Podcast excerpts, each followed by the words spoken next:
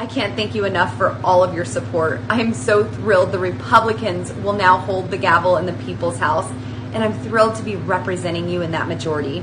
It's our responsibility now, and my responsibility personally, a promise to you to be a good listener, to take a deep breath, and help take the temperature down in DC.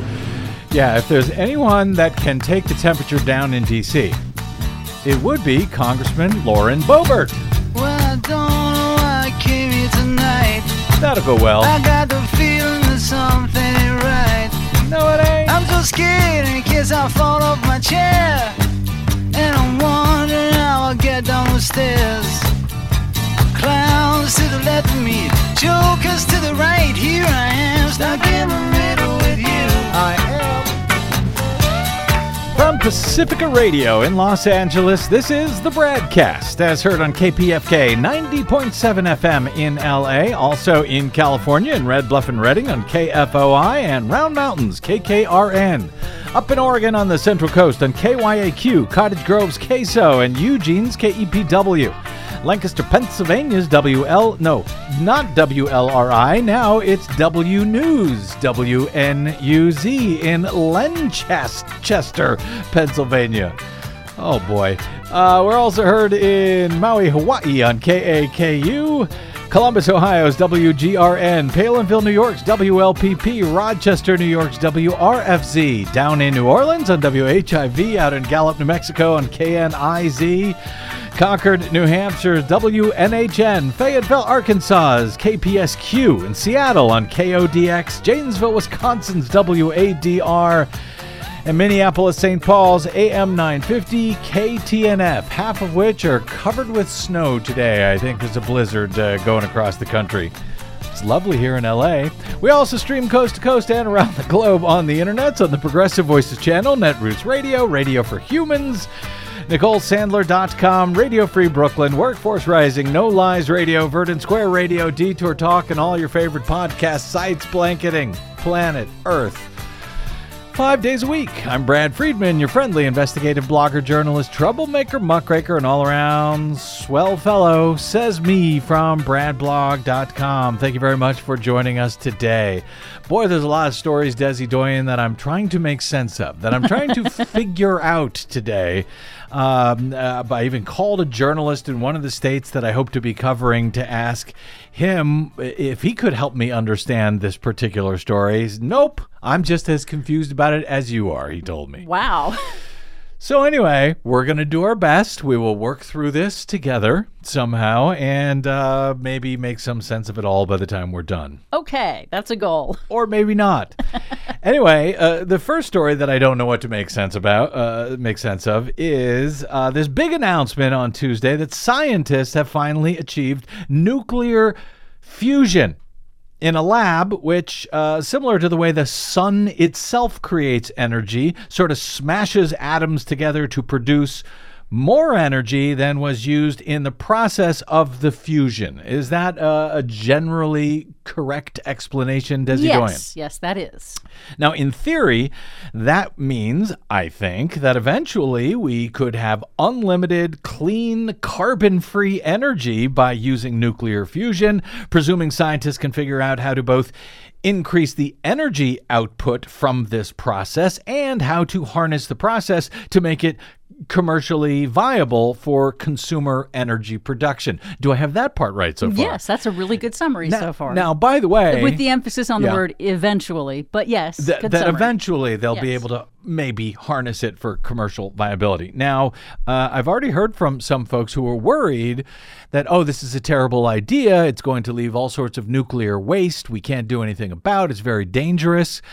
I don't think those folks who I've heard from uh, explaining that to me are entirely correct. That is that's that's my understanding as well that that is not correct. It will not generate a lot of radioactive waste, which is what we're accustomed to with conventional fission, which is splitting atoms Nuclear with conventional nuclear Fission plants. versus nuclear fusion, which, Which- what we're talking about here. unites uh, two hydrogen atoms, fusing them together, and that process creates a lot of heat. So it's a containment of the heat that that's made, and it uses only, like I said, two hydrogen a- atoms that are Mm-hmm. uh, pretty abundant. Um, and that it does not create or generate a lot of radioactive waste. In fact, it uh, seems minuscule in comparison to what we're accustomed to with conventional nuclear plants. At least that's the theory. In other words, uh, and and we'll have more on our Green News report a little bit later, but this seems to absolutely be a milestone whether it can be made viable commercially etc it definitely seems to be a milestone for the fusion process which every few years it seems like they come out and say oh we figured it out but then they haven't this right. time it seems like they have even if it could be decades before it actually can be tapped as a consumer energy supply yeah correct i mean it's been a running joke for decades now mm-hmm. that oh nuclear fusion is 10 years away for like 50 60 years now but this is actually a very big deal, a very accurate and mm-hmm. true way to characterize it as a scientific breakthrough that uh, eventually can lead to these uh, these benefits for humanity.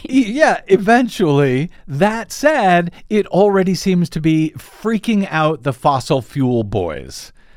I, now I receive a lot of uh, notes from PR outfits who are pitching guests to me. I almost never respond to them. Almost all of them, by the way, are from right wingers in various forms. Why they're trying to pitch themselves on my show, I don't know. But here's one that I received today. Subject line available for comment on nuclear fusion announcement. So they seem to have misspelled announcement, but as it turns out, I think this company is apparently Canadian, so maybe announcement is the correct Canadian way to spell it. I don't, I don't think know. so. Oh, but it's off to a great start. So uh, the letter uh, begins Hi. That's how the impersonal greeting begins. Uh, Craig Golinowski, managing partner of Calgary based Carbon Infrastructure Partners. I wonder what sector of uh, the energy market carbon infrastructure partners may be most concerned about. uh, so, Craig Golinowski has been invested in the energy sector for decades and has recently been ringing the alarm bell that lawmakers turning their backs on fossil fuels and being overconfident on renewables will have dire consequences. And we are all witnessing now with the uh, as we are all witnessing now with the energy crisis in the UK and more generally worldwide. With the recent nuclear fission milestone of finally achieving net energy, it showcases how truly difficult true breakthroughs in energy are when measured by net energy. So why even try? I guess seems to be the message here. Additionally, there is plenty of research showing that solar projects and hydrogen projects in Canada and Europe are still a net energy sink, showcasing the importance of fossil fuels in today's environment. Um, uh, and, and I, by the way, I don't know if uh, using the word environment there is the best word for them to use when talking about fossil fuels, but uh, is it true that uh, these solar projects are actually energy sinks? no. Somehow? No, not at all. Craig, not in the least. That's a lie. Craig, the uh, dude they're trying to pitch to me to have on the show, has addressed the House of Commons Standing Committee on Environment and Sustainable Development in Canada to discuss fossil fuel subsidies and examine CCS, that's carbon capture and storage policies. Subsidies. Note he wants subsidies from the taxpayer correct, to do this. Correct. He says, uh, in some of the takeaways he notes, it is impossible to reach net zero by 2050 without fossil fuels, and attempting to reach 2050 goals without fossil fuels raises serious risks for policymakers in their ability to sustain long term public support required for climate action. So, has anyone actually discussed? Net zero carbon emissions in 2050 without fossil fuels. He seems to be suggesting the idea that we're going to get rid of all fossil fuels by 2050. We are not, um, at least not at our current current uh, trajectory, yeah. our rate of change right now. Fossil fuels power a lot of things that we don't have replacements for yet, like jet fuel and you know steel production that uh, that requires thermal coal. But there's a lot that will continue to require fossil fuels until we can develop alternatives to that so, that don't do it. So they're basically lying. There is no one who says we're going to get to net right. zero without fossil fuels fuels. So he's being misleading when yeah. he's saying, "Oh, this this idea of 2050 net zero without fossil fuels is crazy talk." It's a straw man that doesn't exist. Doesn't exist. He also another one of his takeaways here: uh, without sufficient investments in the energy sector and technologies such as CCS, that's carbon capture, energy prices will continue to spike. Notice that energy has uh, now become simply fossil fuels. I think, Correct. in his description, and uh, governments, well, they better give it give more money to big fossil fuel, or the economy gets it. Kind of the message I'm taking here. Yeah. Uh, energy prices and pain in the UK are a testament to that. He says we'd be happy to uh, put you in touch with Craig to discuss any oil and gas, climate, carbon, net zero, nuclear, fission, or renewable energy stories you may be working on. So they include nuclear fission, not fusion. That fission, the dangerous one, uh, in that in that list of uh, things that in that list of energy. That's energy. This other other stuff, uh, wind, solar. That doesn't count. No, that's just uh, playing and to, around. and to be clear, the reason energy prices are spiking in the UK and in the United States is because the price of natural gas, which is a commodity controlled by private interests, they can raise the price to the market as much as they want. That's the reason why energy prices are rising. Solar and wind, the fuel is free. Well, let me add this the energy prices are not necessarily rising for fossil fuels. We will have big, more on the, the, the big fossil fuel scams in the Green News Report a little bit later. But uh, as to the price of fossil fuels these days, aside from the possible nuclear fusion breakthrough, uh, actually, bad news today, it seems, for both big fossil fuel and the Republicans who love them. Uh, since I know they all, uh, you know, they have all sorts of detailed plans to uh, the Republicans to deal with rising gas prices and inflation when they take over the narrow majority in the U.S. House in January. they don't really, um, the, the, because you know they certainly complained about gas prices and inflation during the midterm campaign. So it would be really embarrassing, you know, if all they had to do next year was talk about Hunter Biden's laptop and how mean and unfair they've uh, convinced themselves that Twitter has been to them. Anyway, as AP reports, gas prices. Gasoline Yes, that's with a difference. yes, uh, have uh, once again dropped sharply around the U.S. as demand remains slow, supplies continue to increase. Now, I know that can't be correct because we were told by Republicans that Joe Biden has stopped all of the drilling. Uh, uh, you know, so I don't know how this can be that uh, supplies continue to increase. It must be a Christmas miracle. AAA finds that a year ago at this time in December of 2021, before Russia's invasion of Ukraine helped to spike the global gas and uh, natural gas, gasoline, oil prices, and everything else that had already been spiking thanks to profiteering big oil companies who had already raised prices as the globe was struggling to come out of the COVID pandemic. Well, a year ago this month, the average price for a gallon of gas in the U.S. was $3.33. Today, one year later, the national average price for a gallon of regular gasoline is $3.31. So it's lower than it was this time It's last year. two cents lower than last year at this time before the Russia war on Ukraine, and it is down 13 cents from the uh, previous week's average. Uh, so it is falling. And now it's much higher here in California, of course, because it always is due to our higher gas taxes. But uh, point being, gas prices are now lower than they were a year ago before Russia's war in Ukraine blew up the global energy markets. Now, despite any U.S. president's ability to directly raise or lower the price of gas, Republicans blame Joe Biden for the high price of gas, as you may recall. Amid big oil profiteering and Russia's war on Ukraine over the past year, so does Joe Biden now get credit for having lowered gas prices? Or is it only the president's fault when prices go up, but he has nothing whatsoever to do with it when prices go down? And uh, or does that only apply? Uh, that rule only applies to Democratic presidents. Bingo.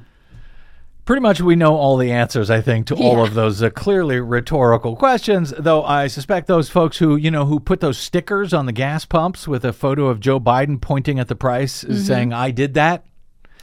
I bet they're probably peeling those stickers off right now, uh, as just about as quick as they possibly can. Analysts say gas prices will likely continue to drop in the coming weeks, though maybe not as sharply as in recent weeks thanks to the decision by OPEC Plus, which is largely led by Saudi Arabia and Russia at this point to continue cutting oil production in hopes of raising global prices. As noted, more on big oil opportunism and their deadly skullduggery in our Green News report with the delightful Desi Doyen a little bit later this hour. Yep. Uh, but that's not the only good news for the economy and for Joe Biden today, at least for anyone out there who blamed Joe Biden for everything that they did not like previously about the economy, including gas prices and, yes, inflation. Despite the limited effect any president actually has on those things. U.S. consumer prices rose less than expected for a second straight month in November, resulting in the smallest annual increase in inflation in 15 months, giving the Federal Reserve now cover to start scaling back the size of its interest rate hikes that have been implemented over the past year in hopes of cooling inflation without somehow tanking the economy and sending us into a recession. The consumer price index readings for last month reflected declines in the cost of gasoline, declines in the cost of healthcare, declines in the cost of used cars and trucks, and more, according to the Labor Department on Tuesday. The Consumer Price Index, or CPI, increased just 0.1% last month the uh, month before, in October, it was 0.4% increased. Uh, so it is increasing much less. Gasoline prices dropped 2%, and the cost of natural gas fell as did prices for electricity. Yeah, that's great. Although I will say that uh, utility companies set the rate that their ratepayers pay. So, sure, natural gas prices may be dropping on the global market today, mm-hmm. but the utility industry, like, say, Duke Energy in North Carolina, they just announced that they're going to be raising their rates on their consumers mm-hmm. because they signed contracts back when the price was higher. Mm-hmm. So, for some people who have to uh, use natural gas for their heating or heating oil, uh, prices are probably going to be painful this winter based on the previous price when those contracts were signed. Economist Christopher Rupkey uh, told Reuters, quote, it looks increasingly like inflation has reached a turning point where price increases are falling or little change for many categories of goods and services that consumers buy. For the first time, he added, we can say the Fed is winning its war on inflation. So, not Joe Biden, I guess, but the Fed. It's only Joe Biden's fault when uh, inflation when is going happen. up, yeah. apparently. Economists polled by Reuters had forecast the CPI would gain 0.3%. That is actually three times what the CPI index actually rose by last month. Consumer prices rose 7.1% in November compared to a full year ago. That was down sharply from 7.7% the month before in October and the recent peak back in June of just over 9%. It was the fifth straight slowdown in that monthly index. All told, the latest figures provided the strongest evidence to date, as AP reports it, that inflation in the U.S. is steadily slowing from the price acceleration that struck first about 18 months ago and reached a four decade high earlier this year. The still high core inflation readings, however, have left economists anticipating that the Fed will continue to tighten monetary policy for a while, even as they slow the pace of the rate increases. President Biden welcomed the decline in gas prices and the moderation in the cost of food ahead of the holiday season, noting in a statement, quote, make no mistake, prices are still too high, but things are getting better headed in the right direction. So there's that. And I'm sure the Republicans will be singing his praises for it after all of these months of blaming him for uh, everything. Uh, now, uh, moving on to a different topic here. If uh, yesterday's uh, uh, program detailing the whole bunch of, of 2022 election contests, uh, lawsuits that were filed by Republicans in Arizona, if that didn't make it clear, well, yeah, we are still not done with coverage of the 2022 election. There are some lawsuits and some recounts, etc., still underway in a number of places, including in Arizona, where one of those lawsuits we covered on yesterday's broadcast, the one that was filed by the Republican Attorney General candidate Abe Hamadeh, who was certified as having lost the race last month by just 511 votes out of 2.5 million cast to Democrat Kris Mayes. Um, I was pointing out that that lawsuit, at least, was not insane uh, with a 511 vote margin, unlike the sore loser lawsuits that I expect to be laughed out of court, filed uh, by last Friday by losing GOP gubernatorial candidate Kari Lake and losing GOP Secretary of State candidate Mark Finchem in the Grand Canyon state. Meanwhile, in Colorado, the recount across 26 counties in the western part of the state, sort of the western and southern part of the state, in the U.S. House race in Colorado's 3rd Congressional District between far right loon Lauren Boebert and Democrat Adam Frisch. That recount is now complete. State law requires automatic recounts when a race is within 0.5% or less of the total votes cast for the winner of the race. The uh, certified margin in this case was just over 0.1%, one tenth of 1% in this race. So, uh, as it turns out, the recount is done. It did not change the ultimate results. That's not entirely a surprise, of course, because in Colorado, they recount elections by the same method that the ballots were originally tallied.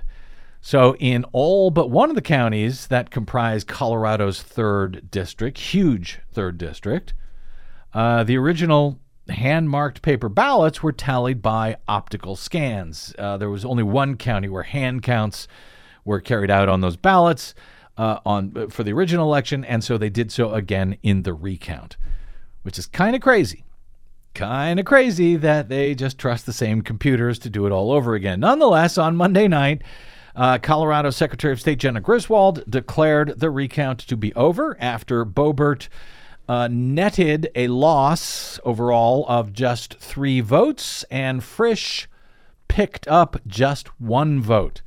The final difference between the two was 546 votes out of more than 325,000 that were cast.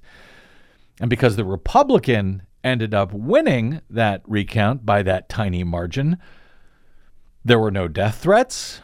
There were no armed insurrections against election officials, at least as far as I know. In fact, Frisch said in his statement, quote, While we hoped for a different outcome, we defied incredible odds with the closeness of this race and delivered a moral victory for the people of Colorado's 3rd District, many of whom crossed party lines to reject extremism with their vote.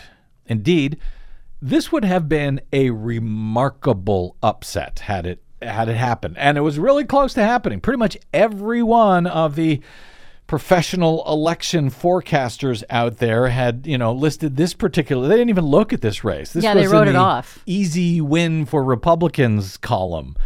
Uh, or solidly Republican, I think is the way Cook Political Report uh, described it. Because Republicans hold a huge nine point advantage in this enormous district across all of Western Colorado. But uh, given all of that, Lauren Boebert did really, really poorly.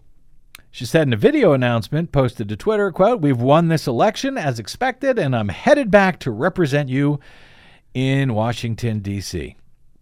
But after this close call, according to Colorado Public Radio, the uh, firebrand Boebert tried to strike a more conciliatory note now that Republicans hold the majority in the chamber, promising to, quote, be a good listener, take a deep breath, and help take the temperature down in D.C. Yeah, I'm sure she's going to get right on that. I know. She will. She's going to calm everybody down. She's always been a calming influence in Congress, I've noticed. Uh, in her first term in office over the past two years, she used the politics of outrage to raise the temperature. In fact, she insisted on carrying a gun in the Capitol. She heckled President Biden as he spoke about his dead son. I think that was during the State of the Union address, if I recall. And the Congresswoman has routinely made national headlines for her anti LGBTQ rhetoric, her take on separation of church and state, her attacks against Democrats, and of course her support for President Trump uh, and his false claims that the 2020 election was stolen from him uh, all of that instead of, you know, issues that might help her own district in Colorado. With all of the House races from the midterm elections now finally called, Republicans are projected to have a nine seat majority in the new Congress next month. They will have 222 GOP members to the Democrats' 213 members.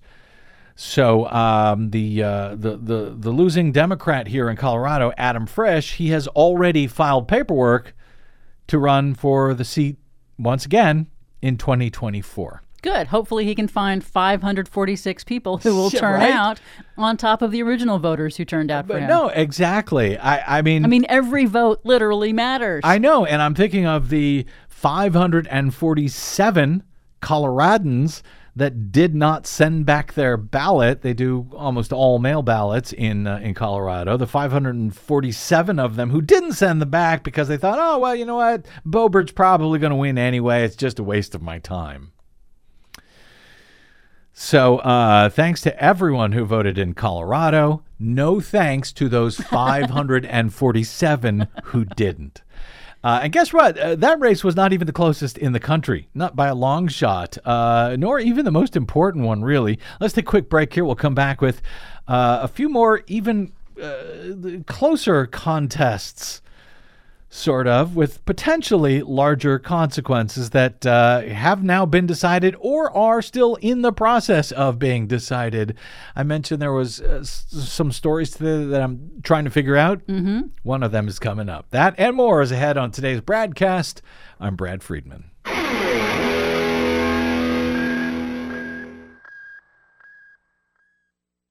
Hey, this is Brad. Here at the Bradcast and BradBlog.com, we fight for election integrity all year around, like no other media outlet in the nation. But of course, we need your help to help us remain on your public airwaves and completely independent. Please help us continue that fight over your public airwaves by stopping by bradblog.com slash donate. And thanks.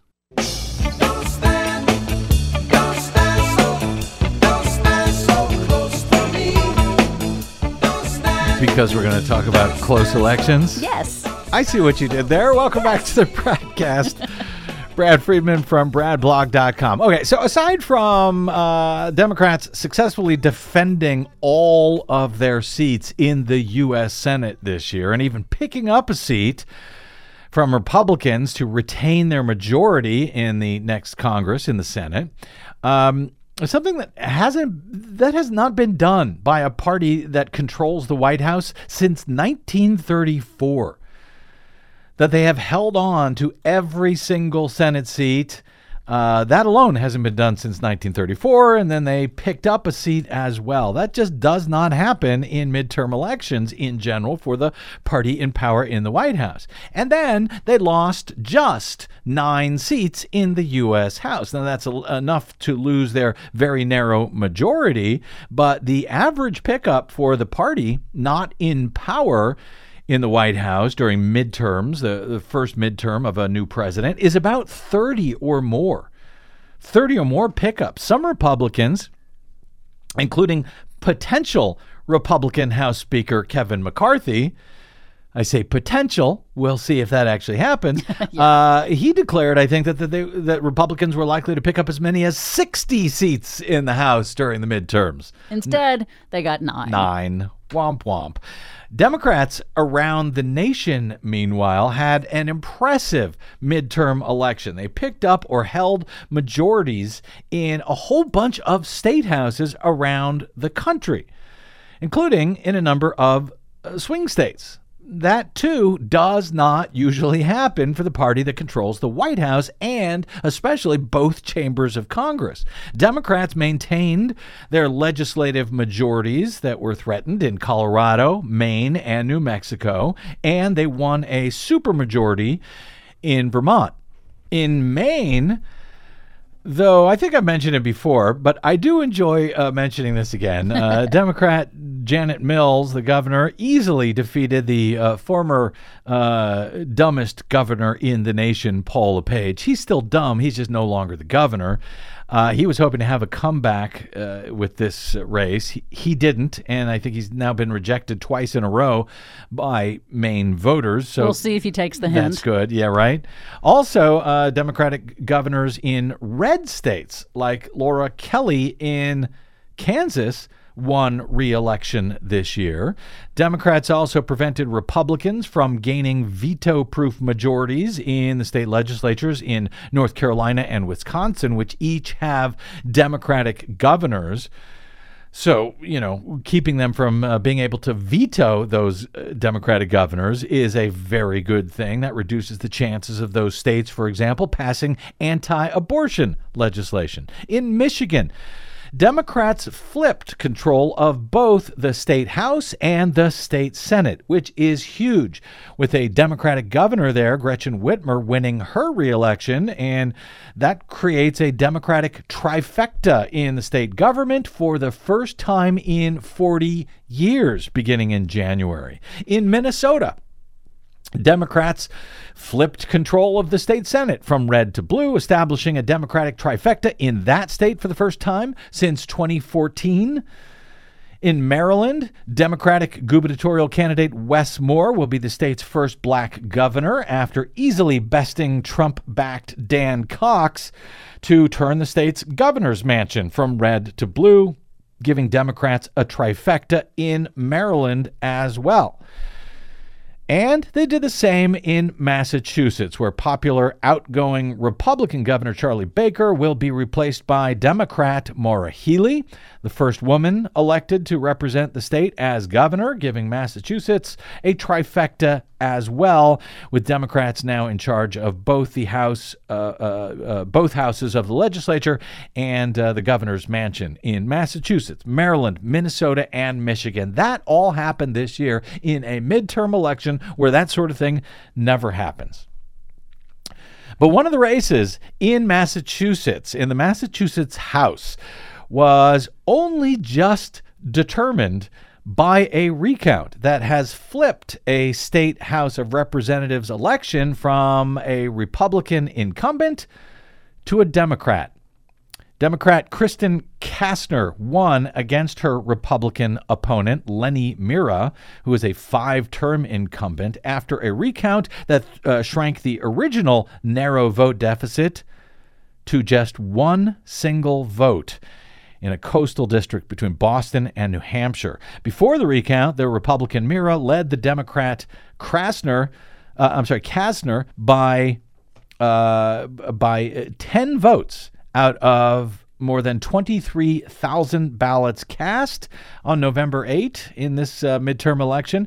The 10 vote deficit by the Republican. No, no, I guess the deficit would be by the Democrat. The Republican led by 10 votes. Well, that was easily within the legal threshold for a recount. Uh, and last month, Massachusetts Secretary of State Bill Galvin ordered one. In that case, it was a hand recount. Unlike what we saw in Colorado in Lauren Boebert's case, unlike what we're seeing in Arizona in the Attorney General's race there. Well, after officials recounted the votes in question by hand late last week, the results emerged as 11,763 to 11,700 162. Yes, Kastner, the Democrat, came out by literally the smallest possible margin as the winner by one single vote after being down by 10. So I guess she picked up 11 uh, net. Wow. I, I have a quick question. Yes. Does that mean that the count, the race, was originally counted by machine? And so when human eyes looked upon it, the human eyes discovered that, hey, the machines, you know, got it largely correct, but Mm-hmm. we still needed to double check the machine count. And look what we found. Yeah, that's essentially what happened. A lot of times, they're, it, they optical scan. They use scanners in uh, in Massachusetts, and a lot of times the machines just miss a vote. It's too light to be read by the scanner, but human eyes look at it and have no problem seeing it, or it's a check mark instead of a filled in bubble.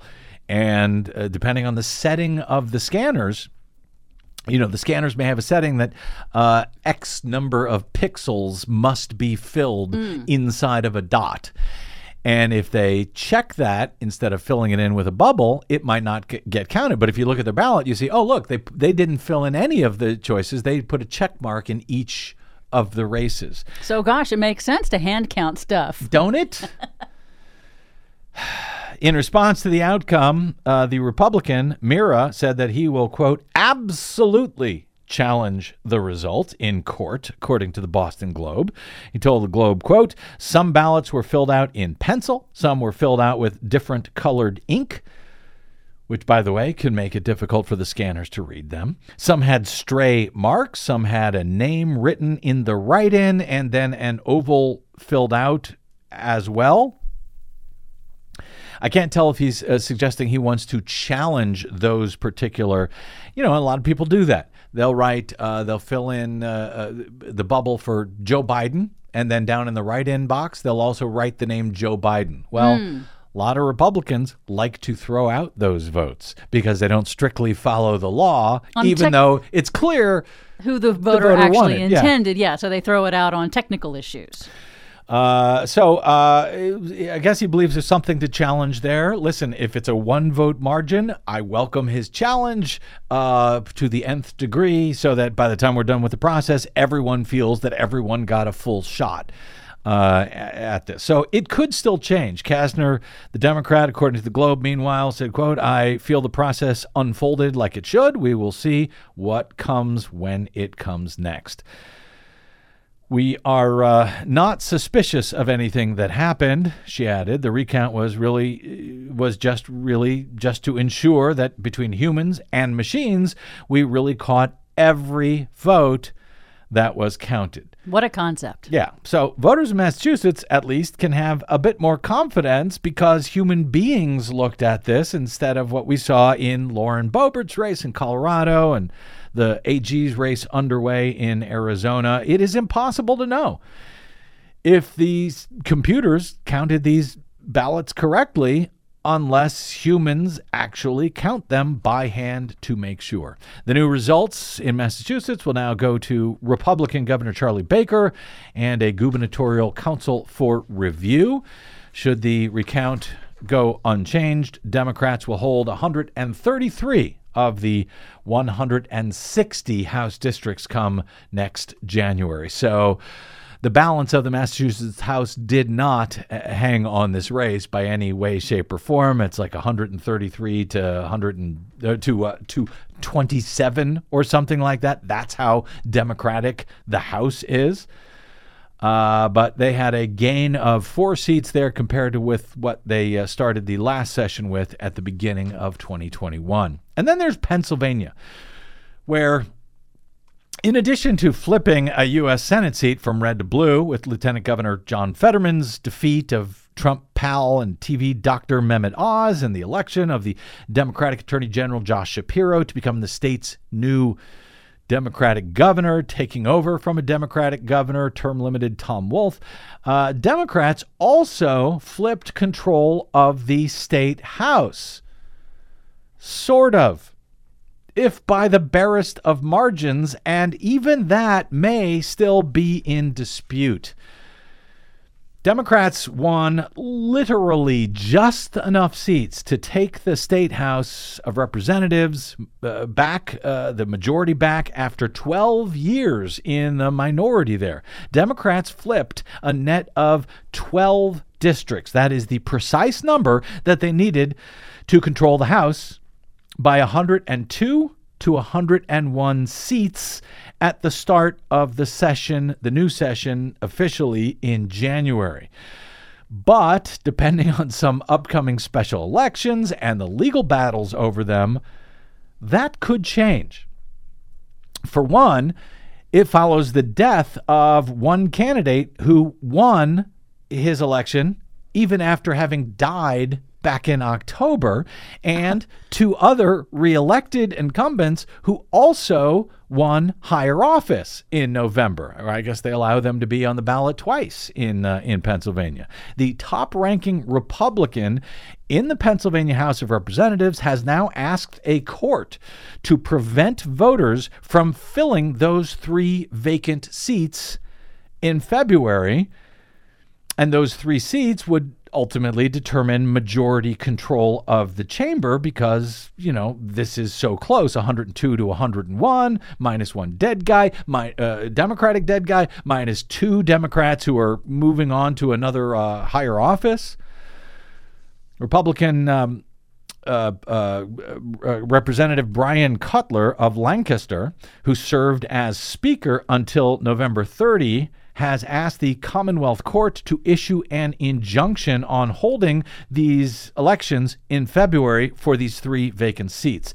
Cutler's filing comes came days after his Democratic counterpart as Florida Florida as floor leader that would be Representative Joanna McClinton of Philadelphia, after she claimed the mantle of the Geo, of the chamber's presiding officer after the previous session had ended.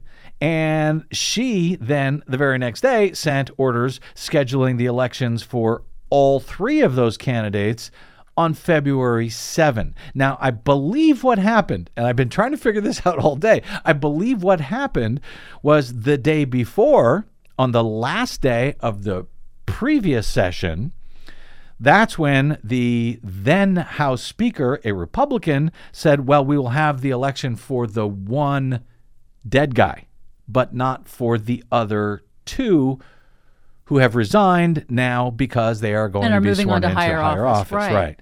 So, So- and, and by the way, Clinton McClinton, who is black, she'll be the first woman of either party to be a floor leader in the chamber's 246 year history. That's good. If she actually becomes the leader. So, uh, one here's what happened. One uh, successful Democratic incumbent was Representative Tony DeLuca of Allegheny, Allegheny County. He died at age 85 of cancer just a few weeks before voters then went and returned him for another term anyway. So, how bad was the living Republican that voters selected uh, the dead Democrat instead? Well, maybe that question answers itself. DeLuca, who passed away, he won this race. After having died week, weeks earlier, he won the race with 86% of the vote. His living challenger got 14% of the vote. So um, that's uh, one of the races that uh, one of the seats that now needs to be replaced. In the other two cases, the other two Democrats uh, who resigned last week ahead of being sworn in next month uh, as lieutenant governor in one case and as a member of Congress in the other. So now, who actually has the majority? in the uh, in in the the working majority in between the two terms. That is what this fight is about, and that's what the Republican is saying. No.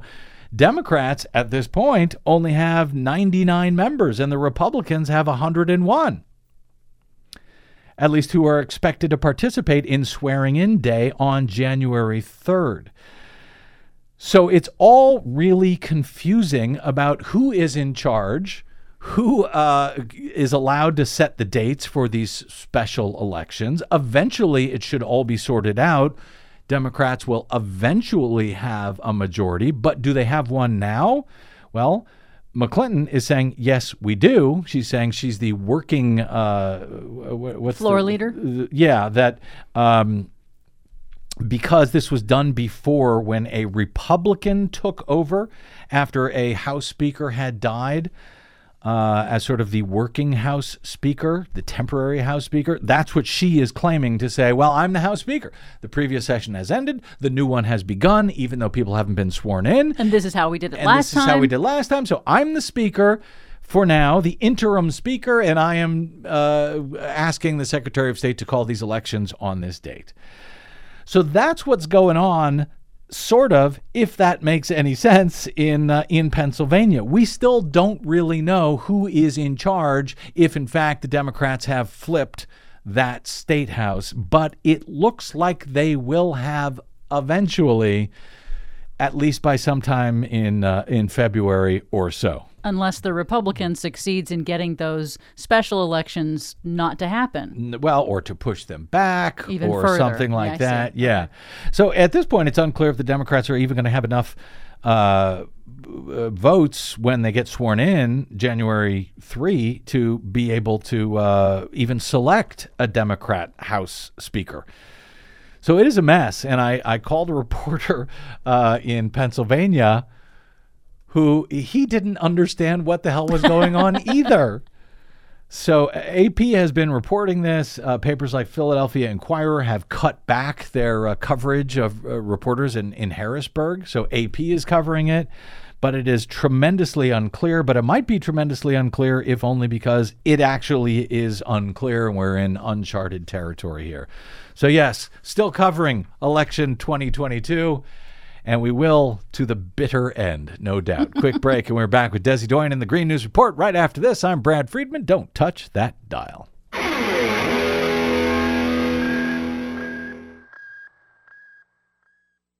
The BradCast and the Green News Report are 100% independent, 100% listener supported. But we can't do it alone. We need you. Please help us bring real facts to listeners at independent stations around the nation. Please drop by bradblog.com slash donate. That's bradblog.com slash donate.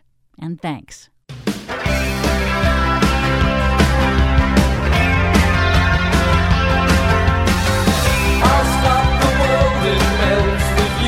Okay, so we laid down our Green News Report today before uh, Secretary of Energy Jennifer Green Granholm. Gr- Yes. Gra- Greenholm. What is Granholm. it? Granholm. Thank you. Yes, former governor of Michigan. Uh, I know, but she's Canadian. I don't even know how they let her be a secretary. anyway, we uh, uh, recorded this prior to her official announcement, which we have since recorded and we will share with you concerning the uh, nuclear fusion after today's Green News Report. The Keystone Pipeline rupture leaked nearly 600,000 gallons of crude oil into a creek. Yep, the Keystone Pipeline spills again, this time in Kansas. We can't solve the climate crisis if we don't solve the climate misinformation crisis. Surprise! Big oil is greenwashing and deceiving the public. Plus, Fusion jams them together by basically creating a star in a box. U.S. scientists reportedly achieved nuclear fusion breakthrough. All those breakthroughs and more straight ahead from BradBlog.com. I'm Brad Friedman. And I'm Desi Doyen. Stand by for six minutes of independent green news, politics, analysis, and snarky comment. A so called zombie virus has been revived after 50,000 years trapped in the Siberian permafrost. Hey, science, I got something for you to study next. Why the f- you would do that? Knock it off, science. This is your Green News Report.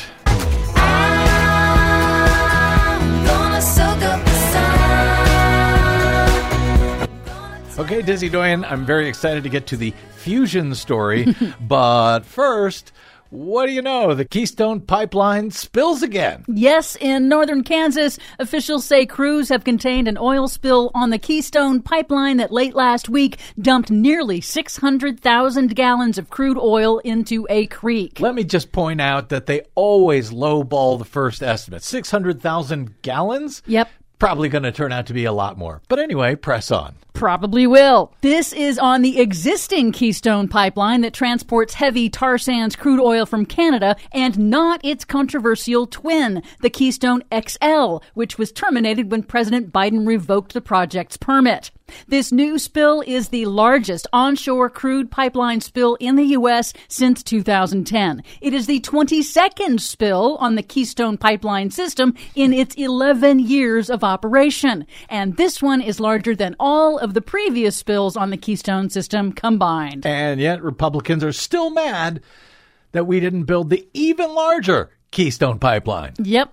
In Congress, a new report by House Democrats exposes a deliberate push by the oil and gas industry to deceive the public about cutting its fossil fuel emissions. No. Basically, greenwashing. What? A trove of internal documents obtained in a year long investigation reveal that the oil industry misled the public with a major public relations campaign that advertised a commitment to clean energy while actually investing very little.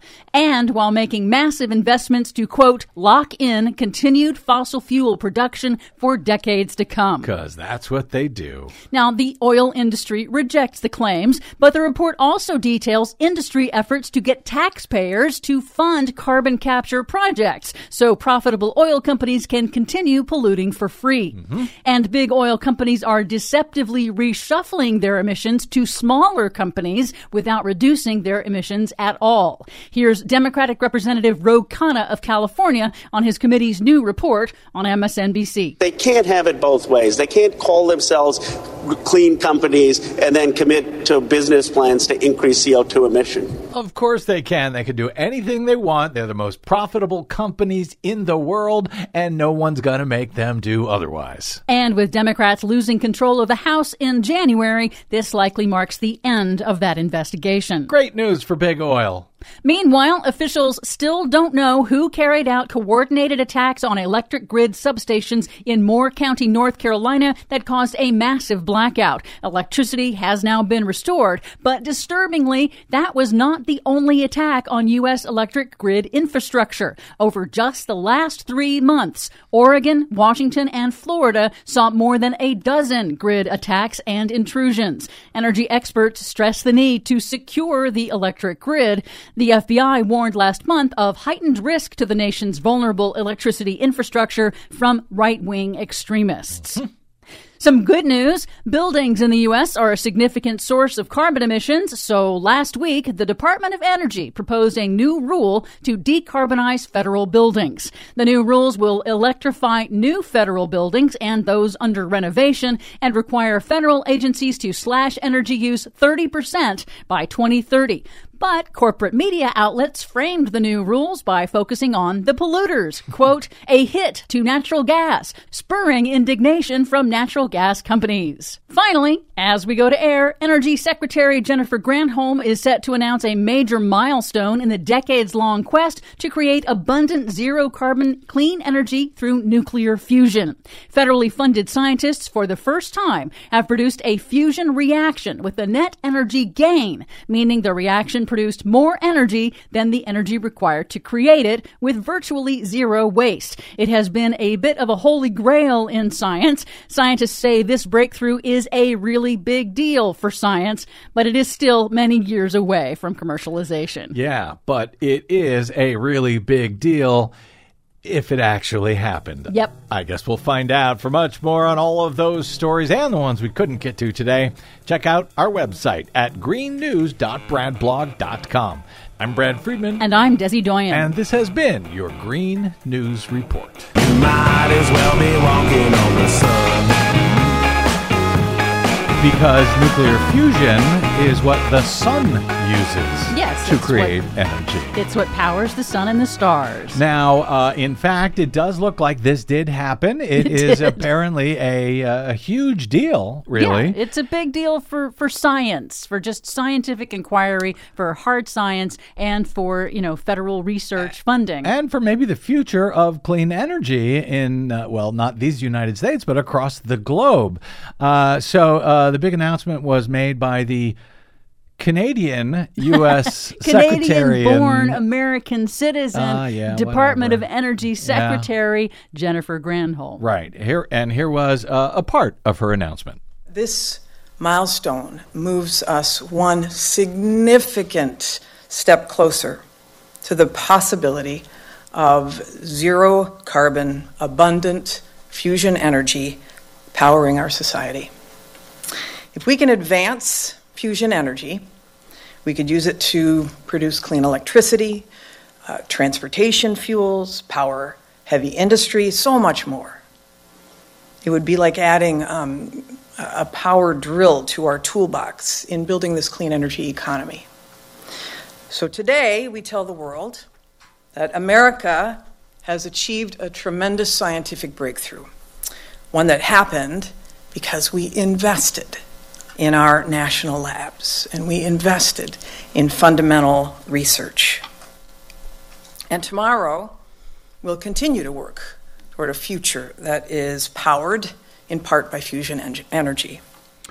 Now, I think uh, adding a power drill to our toolbox is about the uh, hugest understatement I have ever heard to explain something like this. Yeah, but she make but the yeah. point that she is making is that it's not going to be the only thing. We're not going to throw everything we have at trying to make this thing, which is still more than a decade away from commercialization. That we have other options. We're also going to be working on, and I think the the most important part of this was that it is verifying the validity of federal investment in hard science and research and development because we get stuff that is developed. We get neat new things that are developed out of these these research efforts. And the other thing that's important is that you know it's for real. Why? Well, because as we discussed at the top of the show, the fossil fuel boys are already freaking out about it, already trying to say, oh, this can never work. Don't pay any attention. Don't look at that man behind the curtain, basically. Yeah, and that is an effort that is ongoing, as we already just covered in the Green News report just now about the House Democrats and their Yeah. new report that they put out that's showing that the oil industry is still trying to deceive the public, still lobbying to make sure that they get to continue polluting for free. Mm-hmm. And, you know, of course, all of that requires an absolute willful blindness Yep. to the fact that fossil fuels are causing a climate catastrophe. That's what they do. They lie for a living and they kill people. Thank you very much to our uh, producer, Desi Doyen, to all of you for spending a portion of your day or night with us. If you missed any portion of today's program, you can download them all for free anytime at bradblog.com. There is no paywall there. Thanks to those of you who stopped by bradblog.com slash donate to help us stay on your public airwaves. It is gratefully, uh, uh, uh, uh, uh, greatly, Greatly. appreciated, uh, especially those of you who keep us in mind for your end of year giving. Bradblog.com slash donate, or just go to the blog right there on the top right. There's a nice new tool to make it easy for you to help us out. Thank you in advance. You can drop me email if you like. I'm bradcast at bradblog.com. And I am on the Facebooks, the Twitters, and now the Mastodons Oh, at the Brad Blog. Uh, if you're on Mastodon, find me over there and say hello, will you? All right, that's it. We got to get out of here. We will see you uh, there at all of the above. Until we see you here next time, hopefully tomorrow, I'm Brad Friedman. Good luck, world.